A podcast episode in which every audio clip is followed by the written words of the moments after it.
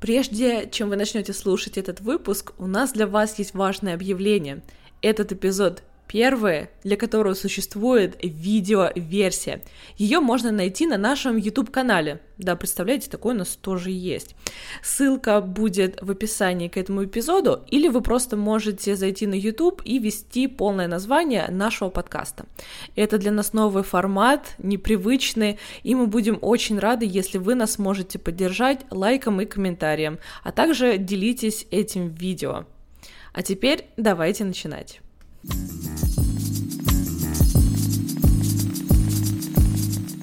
Всем привет! С вами подкаст «Мама, я в Европе» и его соведущая Даша. Сегодня у нас внеплановый выпуск на волне интереса к Швеции после выхода фильма Антона Птушкина. И мы решили позвать одного из героев этого фильма к нам в гости, поговорить о работе и жизни в Швеции. На связи Стокгольм. Привет, Антон! Привет! Очень рады тебя видеть и слышать. Расскажи нам, пожалуйста, сколько лет ты живешь в Швеции и чем занимаешься? Да, то есть меня зовут Антон, я живу в Швеции пять с половиной лет, переехал сюда из Украины. А, значит, занимаюсь я, наверное, простой банальной вещью, работаю в IT. То есть работал в шведской компании, но после того, как шведская компания стала канадской компанией, нас купили. То есть теперь сейчас я работаю в канадской компании.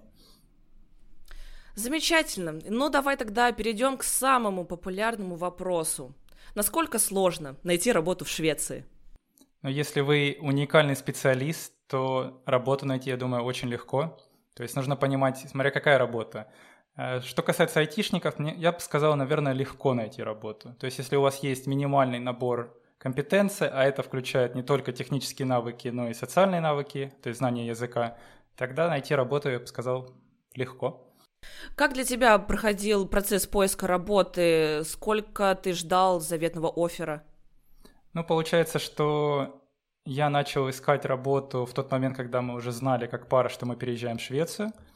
То есть у моей сейчас уже жены был офер, и э, рекрутинговая компания, которая занималась ее э, релокацией, как бы поиском ее, которая занималась тем, чтобы она получила этот офер, она также разослала мое резюме в разные компании. В итоге с моим набором навыков, который является Python и как бы веб-разработка, эм, было две компании, для которых, которые мной заинтересовались, через которые я проходил собеседование. Немножко, может, криво говорю. Но, э, значит, я подавал заявки к двум компаниям, э, прошел через базовое интервью, тестовые задания. И на выходе, к удивлению моему, во-первых, задания были очень сложными. И только одна компания Э, только одной компании я понравился, и она, кстати, понравилась мне, поэтому как бы все прошло довольно быстро и легко. Но это был стартап, то есть они были очень гибкие, открытые, у них были еще не настолько как бы установлены все процессы. То есть сейчас, когда я уже сам собеседую людей, это не происходит так легко, как в моем случае. То есть нужно там пять интервью. В моем случае это было буквально два интервью, потом они посмотрели тестовое задание и сказали, ну тут даже не о чем говорить, как бы приезжай. У тебя все интервью проходили удаленно, да? Да, по, по телефону и как бы по видео. То есть э, там как бы общие разговоры, общие навыки и потом тестовое задание. То есть я написал э, код, этот проект опубликовал на GitHub. Кстати, там набрал даже некоторое количество звездочек, то есть люди используют его для своей повседневной работы. Там как бы я с утилитами поработал. И после этого просто обсуждение, что там, как все работает. И если все сделано качественно, то обсуждение будет очень коротким. Слушай, ну очень здорово, судя по всему, действительно для тебя это был достаточно быстрый и, ну, не суперсложный процесс. А расскажи, пожалуйста, как проходил переезд, адаптация, насколько вообще сложно было привыкнуть э, к новому месту жительства? Ну, получается, переезд как бы проходил легко. А, компании стара... знают недостатки Швеции именно для тех, кто приезжает работать, и они пытаются максимально сгладить все углы. То есть они обеспечивают именно саму релокацию, то есть э, перелет. А потом есть такой стартовый пакет, что или ты можешь, э, они могут заплатить тебе и покрыть расходы на транспортировку всей твоей мебели и всего барахла, которое успел накопить за жизнь, или они просто выделяют тебе бюджет и как бы покупай вещи первой необходимости за этот бюджет. Только спойлер, э, шведские налоги съедают больше половины этого бюджета сразу же, поэтому нужно учитывать. Э, после того, как приезжаешь в страну, есть, опять же, это все зависит от компании, есть какой-то стартовый пакет, то есть э, в нашем случае они нас начали катать по районам, рассказывать, вот есть такой район, есть такой район, выделили нам жилье на один месяц. Э, сейчас компания, в которой я работаю, они выделяют жилье на два месяца. Вот у нас одна девушка из Индии переехала буквально на этой неделе, и вот как бы на, по свежим следам могу поделиться, как там происходит. То есть выделяют пакет, дают жилье, и после этого как бы ищешь сам. Но есть агентства, которые помогают найти жилье. Жилье, я бы сказал, самая большая сложность при переезде. А, есть какие-то особые требования для того, чтобы найти жилье? Поясню, что я имею в виду. Я живу во Франции, и здесь, будучи даже не только мигрантом, это требование ко всем французам относится. Ты обязан предоставить французского гаранта, у которого будет высокая заработная плата, который в случае чего смог бы за тебя заплатить в холодные месяцы, если вдруг ты не в состоянии платить. И вот этот момент является большим камнем преткновения, почему для меня это практически невозможно найти съемное жилье. Если ли какие-то такие особенности в Швеции? Ну, в общем-то, переезжая в Европу, я как бы слышал о всех этих бюрократических вещах, и мне кажется, наверное, Германия является страной, которая это особенно выражена, там, где все необходимо иметь, какие-то референсы, то есть если ты приходишь из ниоткуда, то как бы очень тяжело жить.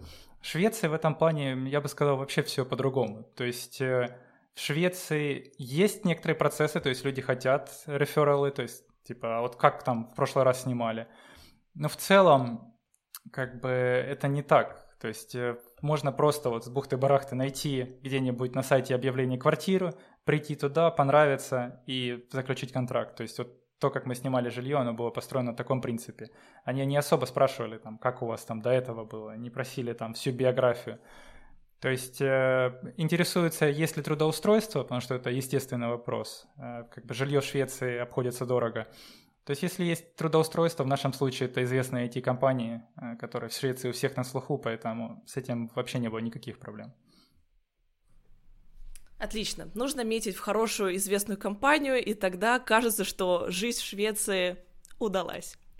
Хорошо, давай немножко поговорим про социализацию, интеграцию шведское общество. Как мы все знаем, уже шведы прекрасно владеют английским языком, так как они смотрят в том числе и фильмы в оригинале со шведскими субтитрами. Насколько вообще важно знать шведский язык, как и для работы, так и для, ну, скажем, личной жизни?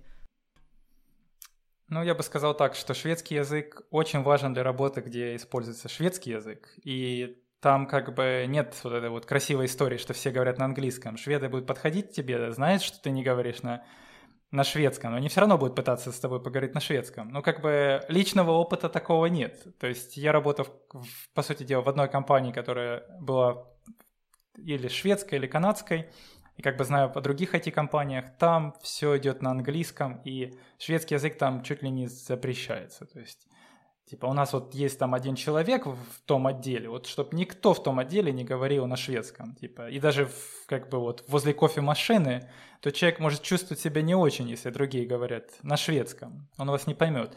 Наверное, даже доходя до абсурда, даже если человек очень много лет прожил в Швеции, это как бы все равно будет так. А, значит, ну, я могу представить, что во многих компаниях без шведского языка как бы нельзя. То есть реально зависит от отрасли. То есть вас никто не будет брать там учителем без знания шведского. Но при этом, как бы иногда я видел, что в ресторанах э, персонал говорит на английском и не знает шведского. То есть многие мигранты как бы попадают на разные работы, и некоторые вот даже в ресторанах умудряются выживать, говоря на английском с клиентами. Угу. А для повседневной жизни, если ты обращаешься к врачу или идешь в банк, там возможно всю эту коммуникацию провести на английском языке или не очень? Сто процентов. То есть, если вообще даже не задумываться об этом, а именно всегда использовать английский язык в общении, то и не заметишь.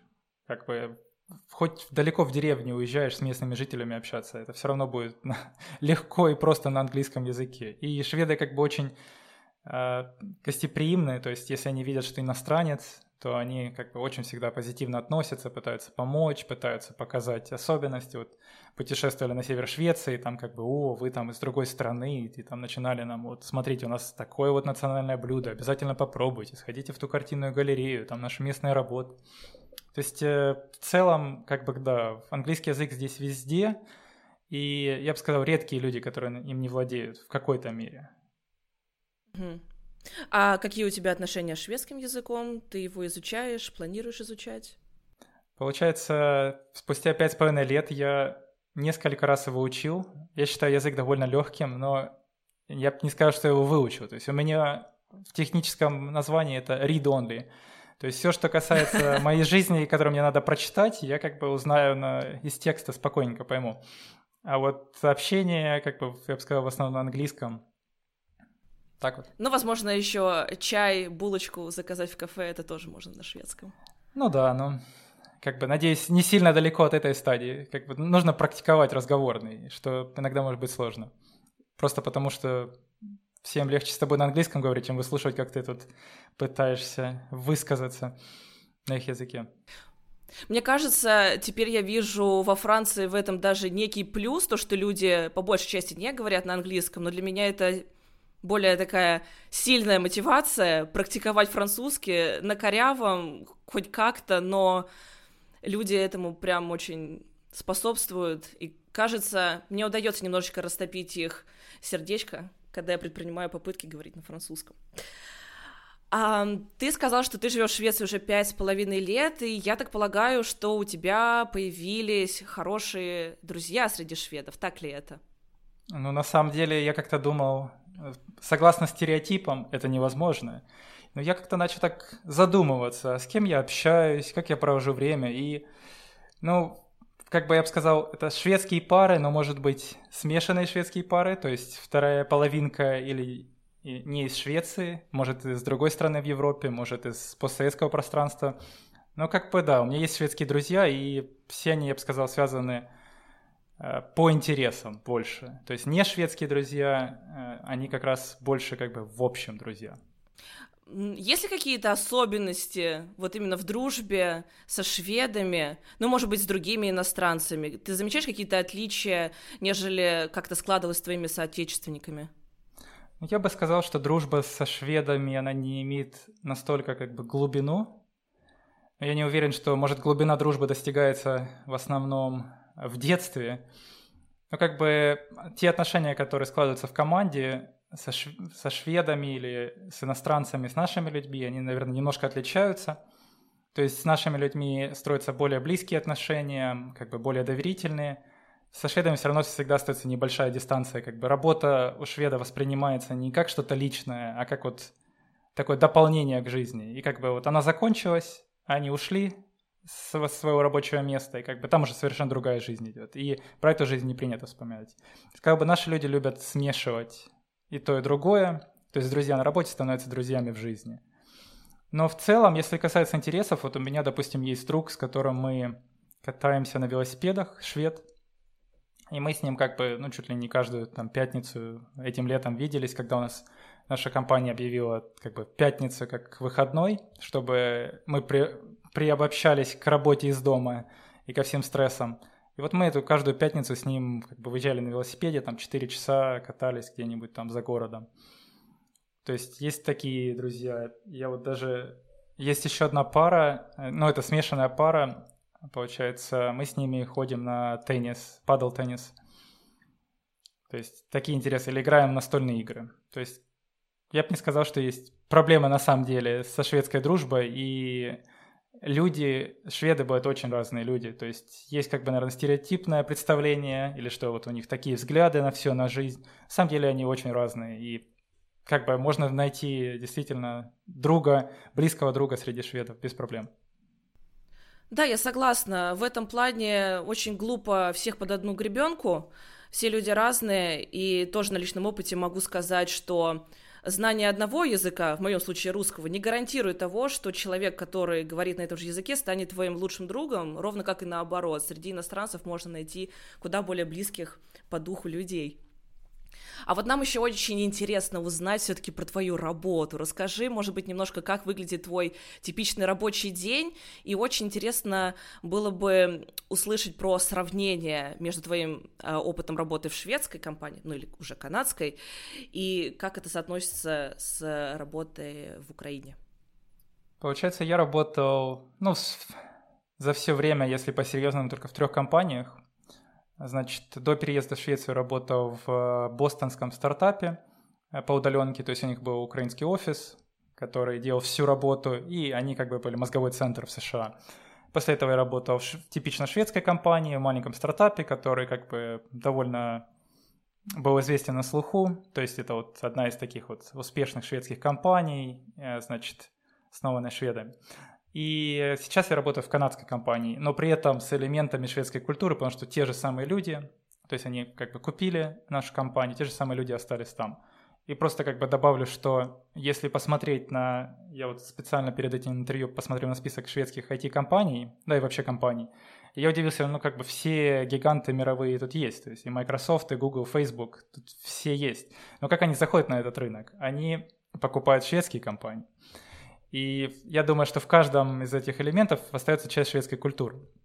Если уж вернуться к вопросу, то э, украинская работа, в, так сказать, в аутсорсе, аутстафе отличалась некоторым стрессом, э, значит, тем, что ты не так сильно влияешь на решение, то есть тебя как бы не воспринимают как частью, полноценной частью решений, то есть все мозго, мозговая деятельность происходит там, большие, большая разница по часовым поясам. И вот как бы получается такая не сильная автономность и не сильно высокое уважение к рабочему времени. Приезд в Швецию – это как раз наоборот. То есть здесь я очень удивлялся, как люди рано уходят с работы, то есть там уже чуть ли не в 3-4 вечера уже некоторые начинают уходить, и как бы, ну, ничего об этом не скажешь. То есть другие могут прийти к 11 на работу, посидеть, уйти там в 5, допустим. То есть очень гибкое отношение к рабочему графику, и как бы секрет этого, в том, что люди давно поняли, что не обязательно сидеть 8 часов, чтобы творить классный продукт. И все, как бы, если человек в стрессе, он не может творчески мыслить, если в состоянии стресса. Поэтому в Швеции, я думаю, довольно легко к этому относится. И учитывая, что в Швеции все построено на совести, на работе от людей ожидают совестного поведения, и они это получают чаще всего. Значит, работая с канадской компанией, я бы сказал, что у канадцев очень высокий центризм на Северную Америку, то есть они, наверное, считают Северную Америку просто центром вселенной, и все, как происходит в Северной Америке, должно происходить везде. То есть они часто нас просто не понимают, особенно все социальные вещи. Допустим, характерный пример с командой один из моих коллег запросил отпуск по уходу за ребенком, а, ребенку там уже несколько лет от роду, там, может, тоже чуть ли не в школу ходит.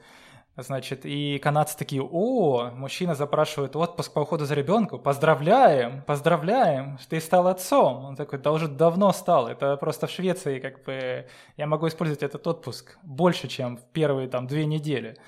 То есть они этого не понимают, они не понимают, что для шведов очень важна пенсия, и как бы в Швеции не зарплаты показатель, а общий социальный пакет. И когда моя компания стала канадской, как бы основной социальный пакет уменьшился в размерах. И они все пытаются залечить деньгами, то есть дают кэш. Но когда тебе дают кэш, что получается на выходе? Высокие налоги, ты просто ничего практически не получаешь. Поэтому как бы канадские компании не понимают шведский рынок. Пока. Мы, мы работаем над этим. А расскажи немножко в целом про сферу IT, насколько она развита в Швеции, какие у нее перспективы, все, что думаешь на эту тему. Да, я бы сказал, что сферу IT нельзя рассматривать вне шведской системы. То есть Швеция в этом плане уникальная страна. Это как бы кузница технологий для Запада во многом. И очень много разных классных вещей было изобретено здесь, в этой маленькой стране. И это все как бы происходит не само собой, это создана система, то есть здесь максимально поощряется предпринимательство и такого рода деятельность. И вот если вопрос стоит, как разбогатеть Швеции, то необходимо быть именно предпринимателем. Что касается сферы IT, как я и сказал, из-за того, что здесь очень много технологий, а, все крупные IT-компании заинтересованы в покупке шведских компаний. То есть чаще всего это происходит так, что появляется какой-то стартап, они получают какой-то раунд инвестиций, они выпускают какой-то уникальный прорывной продукт, и после этого их покупает более крупная компания. То есть вот так произошло и с моей компанией. То есть у нас был уникальный опыт, уникальные люди, и нас просто вот купили из-за этого. Я бы сказал, что сфера очень развита и как бы двигается. То есть видно, что некоторые не IT-компании, как бы их покупают иностранные компании, или они вообще уходят с шведского рынка, но как бы вот именно сейчас я бы сказал, что ставка идет на IT. То есть вот эти компании э, тянут страну вперед. Если открыть свой IT-стартап, то можно разбогатеть в Швеции? Это легко, и этим занимаются чуть ли не школьники в Швеции. Угу. Очень интересно. Кстати, это был один из комментариев к вашему видео с Антоном Тушкиным. А, вы озвучили такую мысль, что в Швеции невозможно разбогатеть, но все-таки люди пишут именно о том, что вы можете это сделать, но вам точно нужно идти в предпринимательство. Вот если вы именно наемный работник, скорее всего, тогда шансов не очень. Да, так, ты согласен? Так, тогда угу. как бы, да, другого пути нет. То есть необходимо открывать что-то свое, тогда будут сразу же налоговые льготы, а потом, как бы секрет предпринимателей в том, что есть хорошая идея, и необходимо на эту хорошую идею получить деньги. В Швеции все настолько как бы прозрачно, то есть вся система открыта, я могу как бы ввести в поисковике любое имя, я узнаю чуть ли не сколько человек получает зарплатой. То есть э, все прозрачно, все на виду, все цифро... старается быть в цифровом виде, что можно как бы легко понять этого человека, и как бы сидят инвесторы, просто ждут, когда вы появитесь и предложите свой проект. То есть, как, мне кажется, как бы вот это очень помогает, что всегда есть люди, которые просто готовы дать денег. Потому что нужны деньги для того, чтобы что-то начать. Но с другой стороны, с другой стороны, кадры обходятся дорого. То есть, с одной стороны, ты можешь легко получить деньги, с другой стороны, тебе нужно их тратить в довольно больш, больших объемах, чем, допустим, в Украине, да. То есть есть как бы свои плюсы и минусы. И если я бы мог что-то накопить, работая в IT-сфере в Украине, и после этого нанять других людей за свой счет, то здесь мне, я не думаю, что так получится, чтобы я мог кого-то обеспечить своей зарплатой, так сказать, на стороне, то есть на меня еще работают люди. То есть везде есть свои плюсы и минусы. И как бы, ну в этом плане, да, легко. И я бы еще сказал, что важная часть успеха – это общий уровень. То есть, когда я сюда переезжал, я, я еще был, работал с одним человеком, который у нас очень талантлив, и он, как бы, мы с ним работали вместе, и я просто удивлялся, неужели они тут настолько умные? То есть, я был немножко поражен. То есть, есть также уровень работы, то есть, уровень процессов и уровень знаний, как бы, все остальное. Угу. Окей, давай перейдем к насущным вопросам и проблемам. 2020 год уже 100% войдет в историю. Расскажи, какие процессы в связи с ковидом стали происходить в твоей работе? Отправили ли вас на удаленку? Да, получается, что для меня как бы поменялось все. И в некотором плане это даже поднимает вопрос о том, а стоит ли дальше жить в Швеции. То есть э, очень интересно, как бы все складывается. А, значит, моя компания, как и многие эти компании, а, она приняла решение перевести людей на удаленку. И буквально Полностью. через корот... Да. Ну... Или до, скажем, января 2021 года? Ну, сначала это как бы были реактивные действия, то есть надо бы людей ограничить, чтобы они меньше ездили на работу. То есть все перешли на удаленку. А после этого наша компания так подумала и сказала, а почему бы не остаться на удаленке? И почему бы нам не быть одной из первых компаний, которая вот примет это волевое решение, перейдет всех на удаленку? И в этом плане как бы мне очень повезло, потому что у меня была ясность, что будет дальше. То есть нам сказали, все, вот с лета этого месяца вы переходите на удаленку. Как бы забудьте об офисе, туда ходить вообще даже нельзя, Значит, обустраивайте свое рабочее место дома. И по канадской традиции выделили деньги для этого. То есть, как бы шведские компании при этом выделяют просто там, вот вам оборудование. Не, канадцы просто говорят, вот вам деньги, покупайте, что хотите себе. То есть они выделили сумму как бы на обустройство офиса. И у нас даже в компании появилась такая добрая традиция, что у нас есть такой канал в Slack, где все публикуют свои сетапы дома, делятся опытом. То есть вот, допустим, микрофон, в который разговаривали, камера, это как бы, это мне нужно для работы, а не потому что я такой крутой подкастер. То есть такие вещи. И мы полностью перешли на удаленку. И сложилась такая ситуация, что пересматривается концепция работы из какой-то страны. То есть страна — это в первую очередь налоги и часовой пояс, я бы сказал две основные перемены. Ну и, конечно же, люди, то есть э, привлекательность переезда и так далее. Но все переходит в концепцию часовых поясов. И для того, чтобы работать с европейским отделом, я могу как бы жить в любой стране. И учитывая шведский климат, а почему мне проводить, зачем мне страдать зимой, если можно работать где-то в другом месте? То есть рассматриваются такие варианты, и как бы в этом плане все меняется. Наша компания объявила, что как минимум, ну, пока что как максимум, три месяца в году можно работать из любой удаленной локации. Мне кажется, больше нельзя, потому что тогда ты становишься налоговым резидентом другой страны, и тогда вся налоговая ситуация меняется. Тогда нужен другой контракт и так далее. И вот, допустим, а, одна из моих коллег, которая из Индии вот приехала в Стокгольм, она собиралась переехать в Швецию в апреле, но ничего не получилось. И вот она работала с нами по удаленке, практически на том же уровне, никакой разницы было не замечено с стокгольмским офисом. То есть она относилась к стокгольмскому офису, но работала из Индии. И вот я знаю, что у нас тоже один коллега, он работает из Болгарии теперь. То есть ему проще вернуться домой на родину и работать оттуда, в нашей компании. И это никак не мешает его работе, потому что все по удаленке.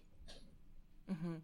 А как тебе кажется, что вообще будет происходить с рынком в связи с такой тенденцией, что все начинают работать удаленно, мне кажется, что людям будет сложнее найти в том числе работу, ведь это был один из таких понятных способов переехать в новую страну, получить офер и по работе переехать. А если теперь компании будут готовы нанимать вас, чтобы вы работали в своей родной страны? Да, вот, допустим, сейчас даже, насколько я знаю, есть какие-то движения насчет украинских офисов, то есть возможность работать из Украины. Э, то есть в целом, да, становится сложнее, явно.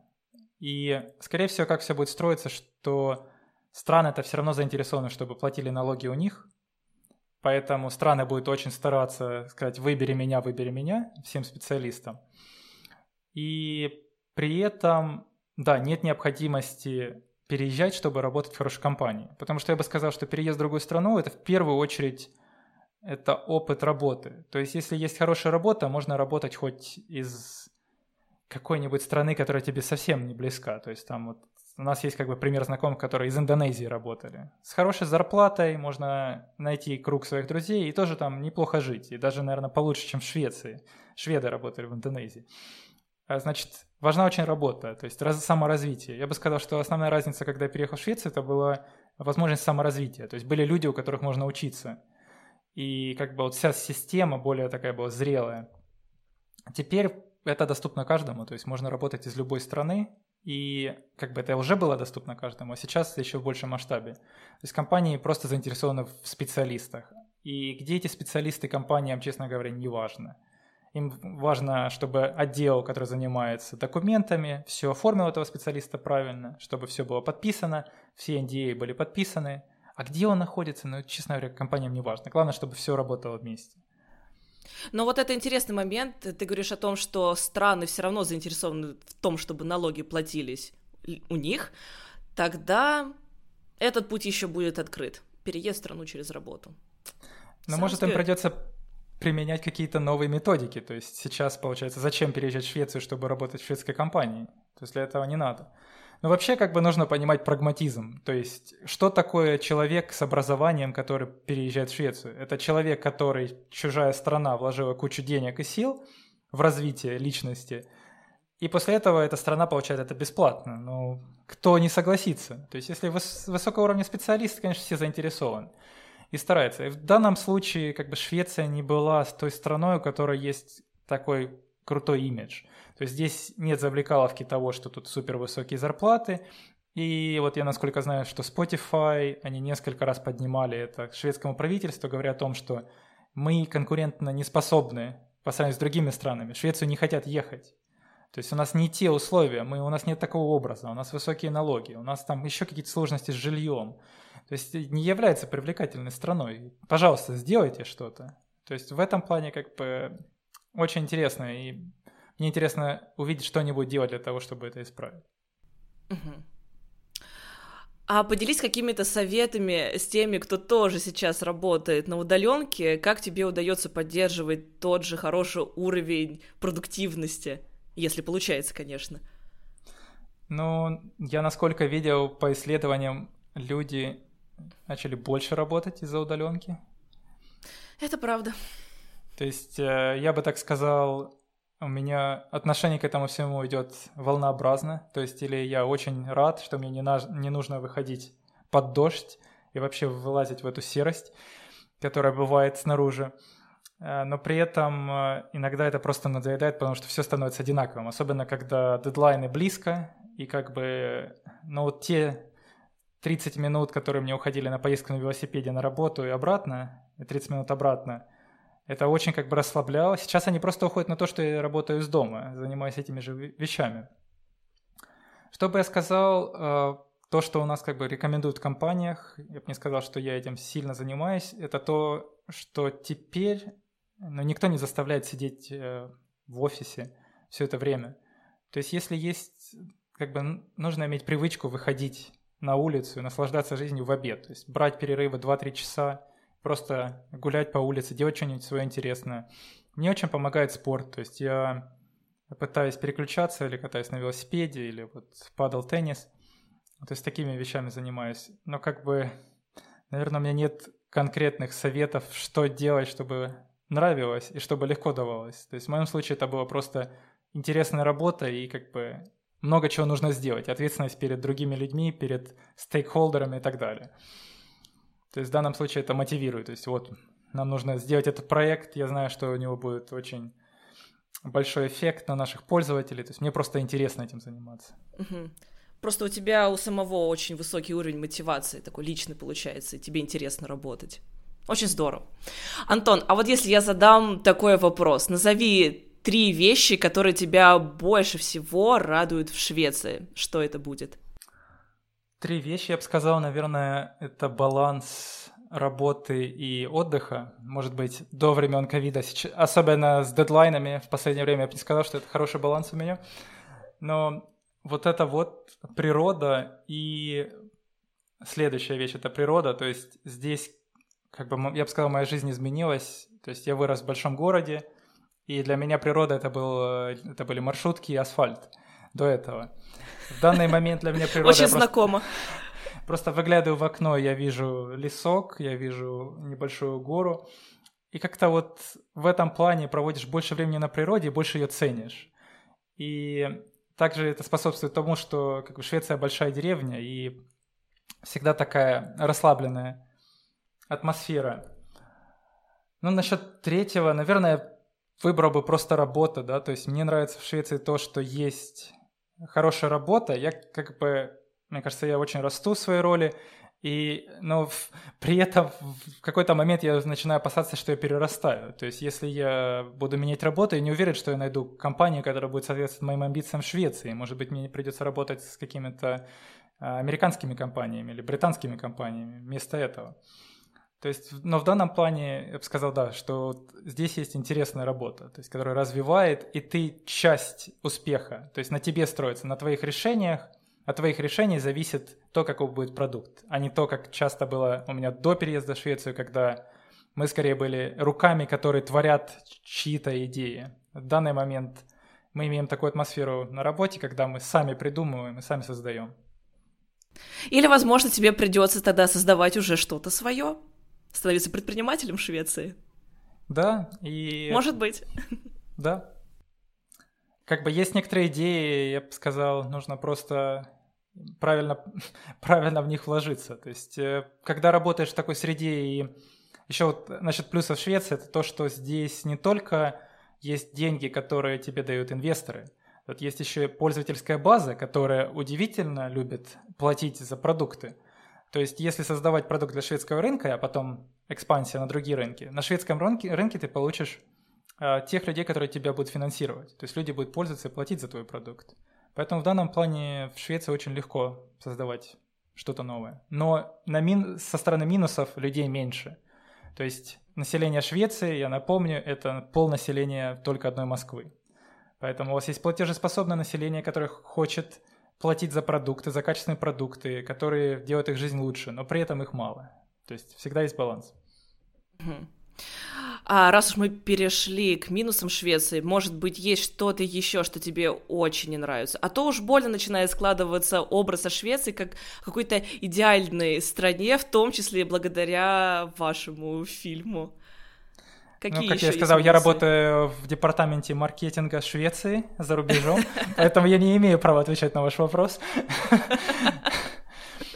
Ну, из минусов э, я бы сказал, да, в первую очередь это климат, и э, в другом плане здесь есть свои же недостатки везде, и как бы, конечно, в сфере IT они не так заметны, но э, одна из первых вещей, которые я заметил, это то, что сфера услуг в Швеции очень дорогая.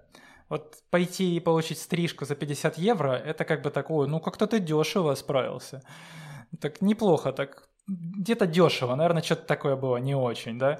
И просто вот как бы понятное дело, что я слышу такие вещи, что некоторые пенсионеры просто не могут себе позволить стрижку в Швеции. И вот э, мне кажется, даже подход к медицине в Швеции построен на том принципе, что дешевле людей держать здоровыми, чем их постоянно лечить.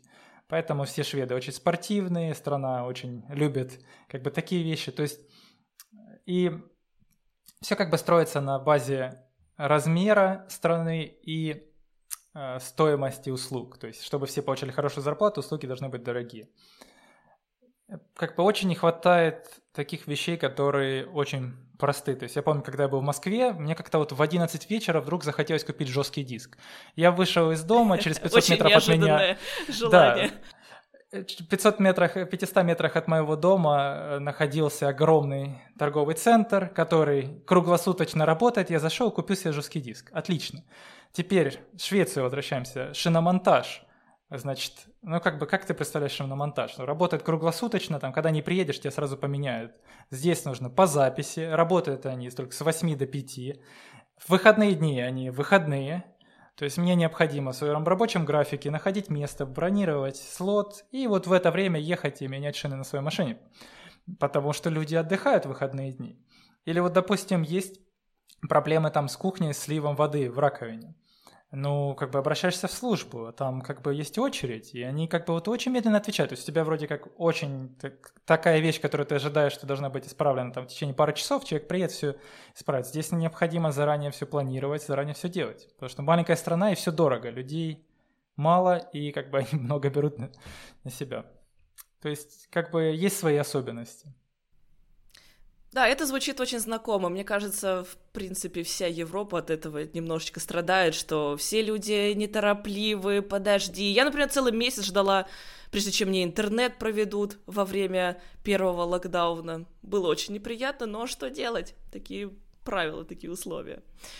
А, хорошо, и напоследок может быть, ты сможешь дать несколько советов тем, кто скоро соберется переезжать в Швецию, к чему нужно быть морально готовым?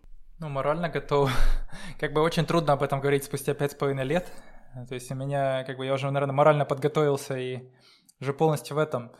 Я бы просто сказал, что необходимо быть хорошим специалистом в своем деле, и если ты хороший специалист, то все двери открыты. Второе, необходимо знать язык. То есть хороший специалист без знания языка – это плохой специалист. Практически во всех случаях. Язык э, шведский или английский? Достаточно знать английский язык, что очень удобно. Но это зависит от э, профессии. То есть я вот смотрел как бы... Нужно понимать, Швеция – это страна с большим количеством технологий, много людей, которые, много профессий, которые нужны, много профессий там, где людей не хватает. И скорее всего, тем, чем вы занимаетесь у себя дома, э, вполне может пригодиться и здесь, да, то есть шведы не откажутся, но тогда вам необходимо соответствовать базовым социальным навыкам. Базовые социальные навыки – это знание языка, и тут надо уже реально выбирать, это будет шведский или английский. Имея знание языка, конечно же, Швеция еще очень много построена на, так сказать, они пытаются с этим бороться, вот шведы всегда как бы поднимают этот вопрос, но это факт. То есть берут по знакомству. Mm. Поэтому необходимо сначала... То есть у них здесь тоже есть такой момент. Да, нужно как-то попасть в среду. Поэтому я бы сказал, нужно стать действительно хорошим специалистом, подготовить хорошее портфолио. То есть я приезжал с конкретным, у меня было резюме, у меня были проекты, которые я показывал, что я не просто там знаю такие технологии, у меня вот есть конкретные работы. И это очень хорошо на них действует. Плюс я показал как бы конкретным примером, качественно сделал, то есть стандарты очень высокие, я сделал качественно, благодаря тому, что другие люди посмотрели на мою работу заранее, сказали, ну слушай, ну ты тут доделай, им не понравится. То есть всегда как бы готовьтесь очень хорошо, И приезжая в Швецию, а, теперь уже перейдем к вопросу, к чему вам готовиться. А вам нужно готовиться прежде всего к тому, что, может быть, уровень жизни не будет соответствовать тому, чего вы ожидаете. То есть я вот, допустим, зашел на один сайт, э, там, где русскоязычное сообщество в Швеции, как бы, ну, делится новостями. И вот в категории «Ищу работу» 150 записей. То есть сейчас 150 русскоязычных людей в Швеции ищут работу. И как бы готовиться нужно к тому, что если вы не имеете высокую какую-то квалификацию, и, то вполне возможно, что это будет реальное выживание. То есть жилье стоит очень дорого, а так, чтобы, жиль... особенно если человек один, то есть вполне реально две трети зарплаты давать на жилье, и оно не будет luxury resort, да, это будет просто какая-нибудь однушка 30, 20 или 30 квадратов где-нибудь в здании 70-летней давности с лифтом, который там метр на метр. И при этом нужно еще что-то кушать, да? И уж тогда реально, когда скажет, стрижка стоит 50 евро, человек будет так залазить в кошелек и так, ну не, я такой не потяну, пойду-ка я куда-нибудь на окраину, и там вот где-нибудь в таком не самом престижном месте попробую найти подешевле. То есть нужно понимать, что халявы никакой нет.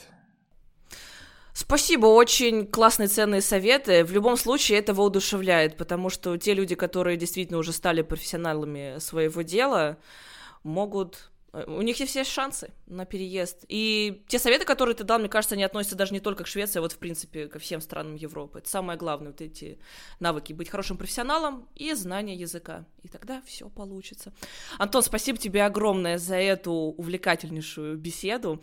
А я напомню нашим слушателям, что мы обязательно будем ждать вашу обратную связь, ваши комментарии в инстаграме нашего подкаста. Мама, нижнее подчеркивание, I'm, нижнее подчеркивание, in, нижнее подчеркивание, Europe. Europe. Вы можете оставлять ваши комментарии в Apple подкастах и в приложениях CastBox. И увидимся через две недели. Пока-пока.